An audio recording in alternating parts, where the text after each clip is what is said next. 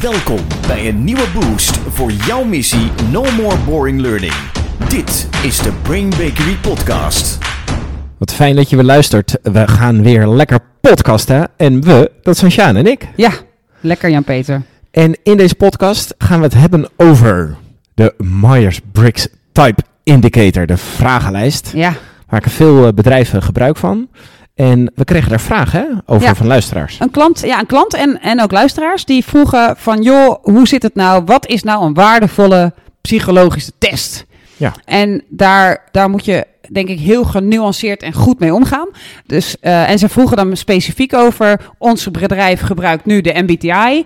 Eh, moeten wij dat ge- blijven gebruiken? Is dat waardevol? Hoe kijken psychologen daarnaar? En daar ben ik eh, ingedoken. Ja. Ja, dus we gaan eens eh, even kijken naar ja, hoe is het ontstaan? Ja. Eh, wie, zijn, wie zijn dan die Myers en die Briggs? Ja, Zijn, zijn dat mensen? Vast wel. is er kritiek? Wat is de kritiek? En is, is dat nou een waardevolle vragenlijst? Of moet je hem weggooien? Ja. Eh, ja, daar gaan we op uitkomen. ja. Ja, dus wat is, wat is de ontstaansgeschiedenis? De ontstaansgeschiedenis is dat in de Tweede Wereldoorlog was er op een gegeven ogenblik schaarste aan werkende mensen in Amerika. Dat kwam omdat heel veel mensen, mannen, naar het front waren gestuurd en er waren heel veel vrouwen over. En die moesten dus allemaal werk gaan doen. En op een gegeven moment kwamen die mannen ook weer terug. En toen hadden vrouwen geleerd, ik kan ook werken buiten de deur.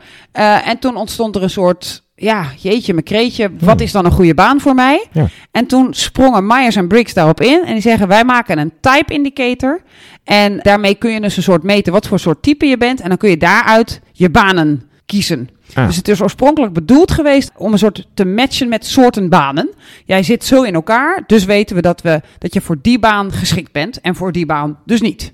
Interesting. Ja, Maar er ontstaat wel gelijk een mening bij. Oh! Maar dat is een mening en dat is niet wetenschappelijk onderbouwd. nee.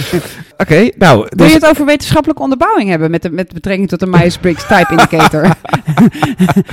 wat, wat die Myers en Briggs, wat, wat waren die? Wat deden dat die? waren Catherine Briggs en Isabel Myers-Briggs. Gezellig. En die waren natuurlijk eh, eh, familie van elkaar. Want eh, de een was de moeder van de zoon met wie de ander was getrouwd. Dus moeder en schoondochter. Ja. En die hadden geen wetenschappelijke studie afgelegd. Gewoon vast een kleine hint. Ja. Ehm, en, ehm, maar die sprongen wel in een gat wat wezenlijk was. Namelijk, jeetje mijn kreetje, wat voor banen Ja. zijn geschikt voor vrouwen? Voor mannen was dat natuurlijk al jaren gewoon. Vrouwen bleven thuis en zorgden voor kinderen. Dus hoe gaan we dit nou eens even goed doen? En eh, zij zaten aan de keukentafel omdat hun mannen aan het front waren. Ik vertel het nu iets te simplistisch. En gingen doken in de literatuur. En wat zij deden was, zij doken vooral in Jung.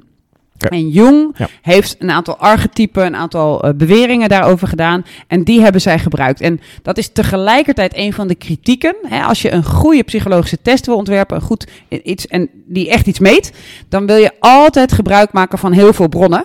Eh, meerdere bronnen. En je wilt het ook toetsen met meerdere bronnen. En zij hebben alles uitsluitend op Jung ge- gebaseerd. Dus dat is een van de kritieken die de wetenschap echt wel op Myers en Briggs heeft. En toen zijn zij dus vanuit jong, zijn zij dus ook weer typen gaan, Ja. gaan Ja. formuleren. Ja, wat, wat, zij hebben gedaan, wat zij hebben gedesigned is eh, vier binaire keuzes. Dus ze hebben gezegd, je, op vier dingen kun je twee dingen zijn. Op vier aspecten kun je twee dingen zijn. Dus extraversie, intraversie, feeling en thinking. Dus er zijn vier dingen waarop jij getest wordt. Eh, en, en eigenlijk een soort zelfevaluatie doet. En dan gaan daar letters voor gelden. Dus dan heb je vier letters op een rijtje. Dan heb je een, ben je een INTP of een ENFS. Sensing, ja, thinking, ja. Dus eh, je bent dan een type. Ja. En dat bestaat dan uit vier letters. Klinkt aantrekkelijk. Nou, het, het- dat is ook weer een kritiek erop. Omdat het een binaire keuze is. Ben je ofwel, ben je, zeg ik er met nadruk bij, Hmm. introvert of extravert. Eh, ik geloof heel erg in dat je gedrag kunt labelen als... hey, dat is extraverter volgens de Ja. norm en dit is introverter volgens de norm. Het gedrag wat ik zie. Maar het zeggen dat iemand introvert of extravert is... Is? Dat vind ik wat lastiger, want ik denk dat we daar sowieso allemaal in op een schaal zitten. En ik denk ook dat als ik banen uitsluit, omdat ik toevallig op 24 vragen of op 48 Ja. vragen één vraag meer op de E beantwoord. En ik word dus een eetje, waardoor er allemaal banen niet geschikt voor mij zouden zijn. Terwijl ik dus eigenlijk in het midden Ja. zit, Ja. dat dat wat lastig is. Ja. Ja, we, sterker nog, eh, dat is natuurlijk heel specifiek, maar introvert extrovert. We hebben daar een podcast over Ja. opgenomen over introverte mensen. En daar hebben we ook al gedeeld dat je heel erg kunt veranderen in je leven. Ook nog? Dus dat is ook niet statisch. Wat, eh, Nee. Was dat onderdeel van de vragenlijst? Van dit is een momentopname, het kan dan weer veranderen? Of beweren ik zij neem, aan dat, wie je bent? ik, ik neem aan dat de meeste, eh, hij wordt door verschillende organisaties. Je hebt natuurlijk de Myers-Briggs Type Indicator organisatie. Die hebben hem, maar heel veel mensen hebben natuurlijk eh, wat goedkopere of neppere of, of rip-offs of hebben hem gereproduceerd. En ik neem aan dat daar goede teksten bij staat van dit is een momentopname. En allemaal van dat soort teksten, eh, disclaimers zullen erbij Ja. staan. Ja. Alleen dan kom je er dus uit ENTP. En dan weten we dus deze banen zijn voor jou geschikt, deze dus niet. Ja, Hmm. op vier binaire keuzes. Ja. Terwijl een mens toch best wel wat complex is. Dat is natuurlijk best wel een lastige. Ja, ja. Is de vragenlijst, want eh, altijd bij al die persoonlijkheidsvragenlijsten gaat het ook over de validiteit van de vragenlijst. Is daar nog kritiek op? Ja, er is geen empirisch bewijs dat het werkt. Dat is vrij duidelijk. Ja. ja. En, en dat komt ook. En eh, een van de belangrijkste andere kritieken die ik ook nog wel veel belangrijker vind van deelnemers, hè, daar heb ik veel research op gedaan. Die hebben eigenlijk nog best wel een waardevol gesprek. Hè? Want je gaat met je MT of met je team ga je dit doen. En dan komt dan uit, je bent EF, E- NTP, INTP. hè? En dan, en dan ga je elkaar eigenlijk even in een ander licht bekijken. Je gaat dus kijken van, oké, hoe zit jij dan in elkaar? hey, wat Ja. grappig, zo heb ik jij nooit gezien. Herken jij dat? Je hebt even een gesprek wat niet gerelateerd is aan business. Niet gerelateerd is aan, jij hebt die e-mail niet gestuurd. en eh, wat zijn de doelen voor het jaar 2022? Je hebt gewoon een gesprek over, hoe zit jij eigenlijk in elkaar? Ja. En dat is altijd waardevol. En wat het extra waardevol maakt, is omdat je iets invult waar je waarde aan toedicht. Sta je ook even open om iets te leren over jezelf. En ga je dus ook openstaan dat anderen daar iets van vinden. Dus in die zin is de Myers-Briggs Type Indicator een super instrument. Want je hebt nog nooit zoiets gedaan met je team, want je bent altijd maar met het werk bezig. En ineens gaan we naar onszelf kijken. Lencioni adviseert het ook hè, in zijn bekendste boek, The Five Ja. Dysfunctions of Ja. a Team. Zegt hij, open nou eens met een, met een test. Ja. Bijvoorbeeld, waar hij fan van is, de Myers-Briggs Type Indicator. Dus daar zit wel degelijk waarde. Maar, Maar, maar niet, er is niet aantoonbaar van, oké, ik ga op iemands gedrag letten en ik ga iemand volgen in het, in het leven. En dan ga ik zeggen van, nou, ik zie dus, ik kan observeren dat dit een INTP is. En dan gaan we jou die test laten maken en daar komt dan ook uit dat jij een INTP bent. Dus dat kan niet, nee. want dat werkt niet zo. Is er ook geen empirisch bewijs? Dat zal dan denk ik wel niet voor dat dat goed ging met het zoeken van die banen. Voor die... Nou ja, het, het leuke is natuurlijk, wij mensen zijn super complexe mensen. Als je mij een placebo geeft, Ja. dan ga- voel ik me beter. Ja. Eh, en eh, zelfs als ik weet dat ik een placebo krijg, Ja, dan dan, nog. nog voel ik me beter. En als ik een placebo krijg van een groene of een gele pil, dan voel ik me nog beter dan dat ik een placebo krijg van een witte pil. Dus wij mensen zijn extreem beïnvloedbaar. Eh, dus dat is echt super gaaf. Maar dat betekent dus ook dat als ik ga solliciteren voor een baan waar een test heeft uitgewezen dat ik daar zeer geschikt voor ben, Ah, dat de kans dat ik me daar anders presenteer, comfortabeler ben, met meer overtuiging spreek, natuurlijk heel groot is. Dus ja, je beïnvloedt je geest. Ja. En als je die positief beïnvloedt, dan is het natuurlijk top. Maar in de research komt er ook heel veel terug van... Oké, eh, eh, ik heb één, één eh, mail die iemand had gestuurd. Dat vond ik echt verschrikkelijk. Dat was iemand die ging solliciteren voor een nieuwe baan. En de recruiter die stuurde van... Nou, tweede fase, je bent door de eerste fase heen. Tweede fase bestaat uit een reeks tests. Eh, numeriek redeneren vermogen, taalvaardigheid en persoonlijkheid. Nou, een persoonlijkheidstest. En persoonlijkheid is wie je Ja. is, komt vrij dicht bij wie je bent. Ja. Dus qua observatie zit dat vaak onder de, onder de ijsbergwaterlijn. Dat is niet iets wat waarneembaar is. Dat is iets wat je, waar, waar maar eigenlijk alle psychologen het over eens zijn. De Big Five-test komt daar het dichtst bij in de buurt. En die is waanzinnig genuanceerd. En het ging ook mijn best hoge functie, zei die persoon. En omdat ik mijn zinnen er echt op gezet, heb ik nog wel even getwijfeld. Maar ik heb toch later afgebeld. Want ik ga mijn werktoekomst toch niet laten afhangen van een test die een vergelijkbare voorspelbaarheid geeft als een testje op Facebook. Welk dier ben jij? Want dat is helaas wel het niveau waarop die Myers-Briggs Type Indicator zich volgens vele kritieken bevindt. Zo, Ja, je had er wat kritiek geuit, maar ja. dit is wel de slam dank. Precies. Ja. Dit is wel een mening uit een e-mail, maar het is er wel een. Ja. En ik heb niet kunnen vinden wat voor research ze dan allemaal hebben. Misschien nodigen ze zichzelf uit hè, voor deze podcast om dit te weerleggen. Enorm welkom. Ja. Ik heb het niet kunnen vinden. Dus er is gewoon keihard geen wetenschappelijk bewijs voor dat de vragenlijst klopt en dat de uitkomsten van de vragenlijst dat die En dat de banen waar je dan gekoppeld Precies. zijn, dat die dan kloppen. En dat het dan beter gaat met je recruitmentproces. Eh, ik had ook een, een mail gevonden van iemand wiens docent het leerjaar begon met de MBTI-test. Nou, en vervolgens moest er iedereen daar een reflectieverslag over schrijven. Wat heb ik hierdoor over mezelf geleerd? Nou, en dit was een licht opstandige student. Ik denk Mhm. dat we dat altijd een beetje moeten toejuichen. Hè, van iemand die Ja. in opstand komt. En die heeft een reflectieverslag geschreven over hoe onwetenschappelijk de test was. En hoe er echt niets van te leren viel. nou, en ook wel de juiste aantal woorden. En gewoon keurig netjes, Ja. goed onderbouwd, bronvermeldingen. En die docent heeft eh, die persoon een week later uit alle lessen geschrapt. Omdat het zogenaamd te laat was ingeleverd. Ja, Jammer. en, eh, en die schrijft erover: het was alsof ik haar had aangevallen op haar religie. En dat zo'n dogma is geworden. Nee, je bent een ENTP, dan pas je daar niet op. Nee, je bent een IF, INFJ, jij past daar niet op. Ja. Dus ik denk dat dat natuurlijk op alle vragenlijsten een soort dogma kan zijn. En ook met DISC, wat meer gaat over gedrag en minder over persoonlijkheid. Hoewel sommige mensen DISC over persoonlijkheid laten gaan. Ja. Wat heel stout is, het is een Niet doen. gedrag en het is dan ook nog maar een voorkeur in een gedrag. En een zichtbare voorkeur in gedrag. Het zegt niets over hoe je van binnen bent. Maar Wat zit je nou genuanceerd te doen? Maar dat is wel eh, belangrijk om te bedenken. En dat Ja. eh, was dus niet te vinden bij eh, de Myers-Briggs Type Indicator. Dus daar zeggen ze gewoon, vul deze vragenlijst in, dit is wie je bent en daardoor past deze baan wel of niet bij je. Ja. Dat is hoe die in elk geval ons, ons proten is. En inmiddels gebruiken ze dat natuurlijk voor veel meer Ja. eh, adviezen over het leven.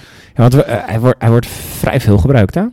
Het is een van de, wat ik kon researchen, is het, eh, daar wordt het meest aan betaald. Ik denk dat het ook zo is, omdat Myers Briggs, dat waren levende mensen, zeg maar. En die hebben dat in een bedrijf gestopt en dat bedrijf bestaat nog steeds.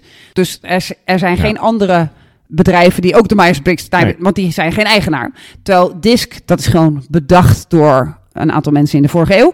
En die research kon iedereen vinden. En iedereen kan die observaties ook zelf doen. Dus daar heb je honderden bedrijven in. Dus om die bedrijven allemaal bij elkaar op te tellen, dan Ja. kom je misschien ook wel heel hoog. Maar eh, wat ik vond is dat zij de meeste omzet doen qua tests.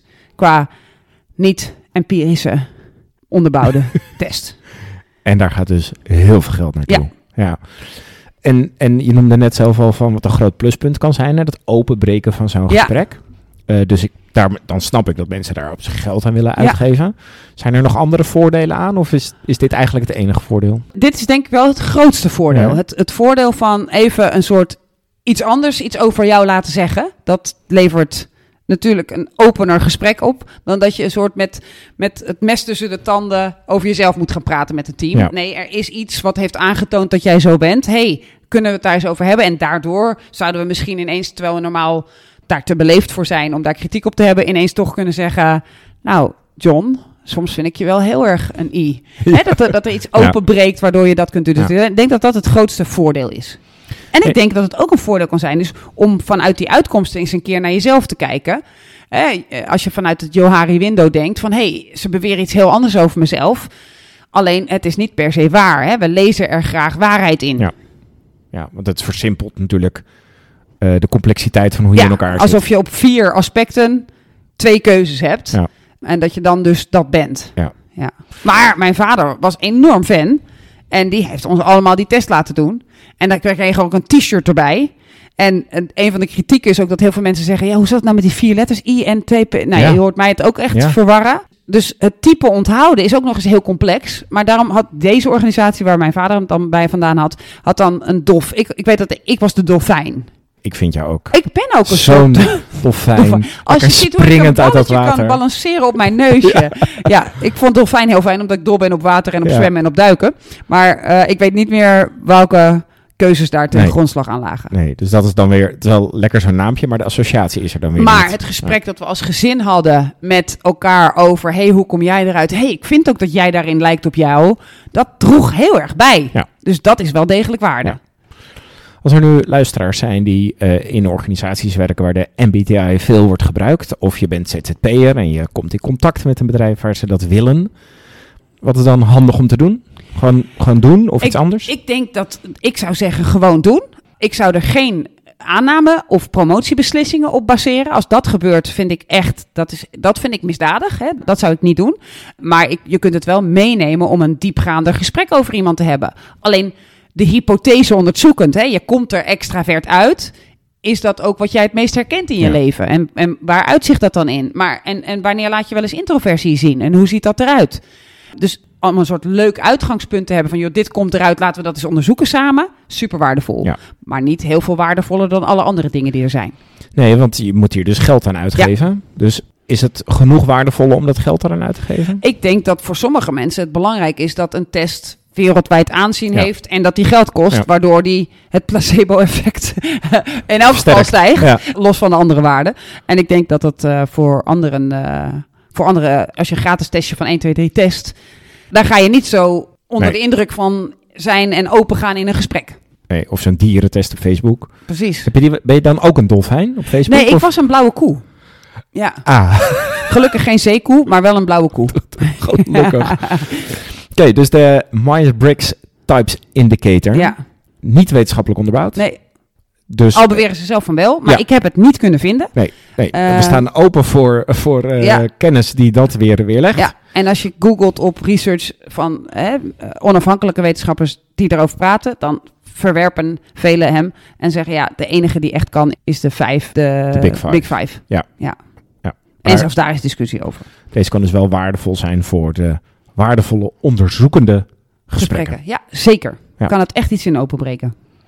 We sluiten hem af, hè, denk ik. Dankjewel Catherine Briggs en Isabel Myers? Briggs Myers. Ja.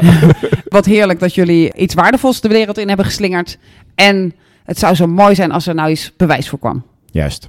Dank iedereen voor het luisteren. En heel graag tot de volgende keer. No more boring learning. Dit was de Brain Bakery podcast.